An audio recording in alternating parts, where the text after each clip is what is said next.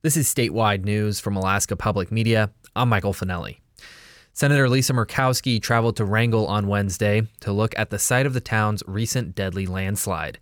She met with the fire department's search and rescue team, family members of the landslide victims, and Christina Florschutz, who is the sole survivor. It was actually quite inspirational to be listening to those who were on the ground literally hours after the slide in the dark um, in, in very, very tentative conditions. Murkowski was born in Ketchikan and grew up in several Alaska towns, including Wrangell.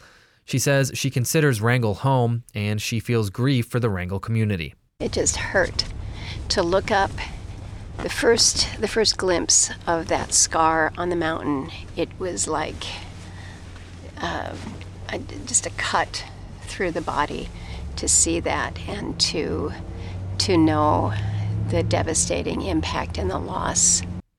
Murkowski says although the search may be over, the community will continue to face challenges like anxiety together. She says it's important for her to continue to connect with people in Wrangell. And the City of Fairbanks Fire Department will add a specialized paramedic to its ranks in the new year. City Acting Fire Chief Andrew Coquero says the community paramedic will take a proactive approach to the wellness of local people who don't have ready access to health care. Give them a different avenue to work through to get the help that they're looking for. So, nationally, these ideas have been around, um, you know, for probably 18 years or so now, and we're really excited to bring these new concepts here locally to Fairbanks.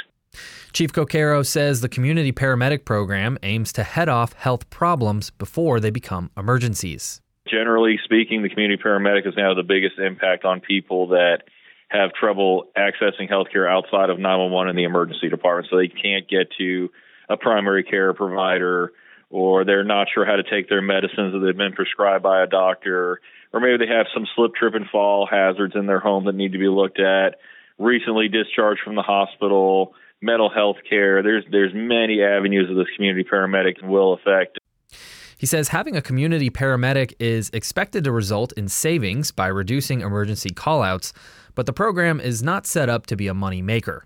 We're looking to improve health care and not necessarily um, charge people for it.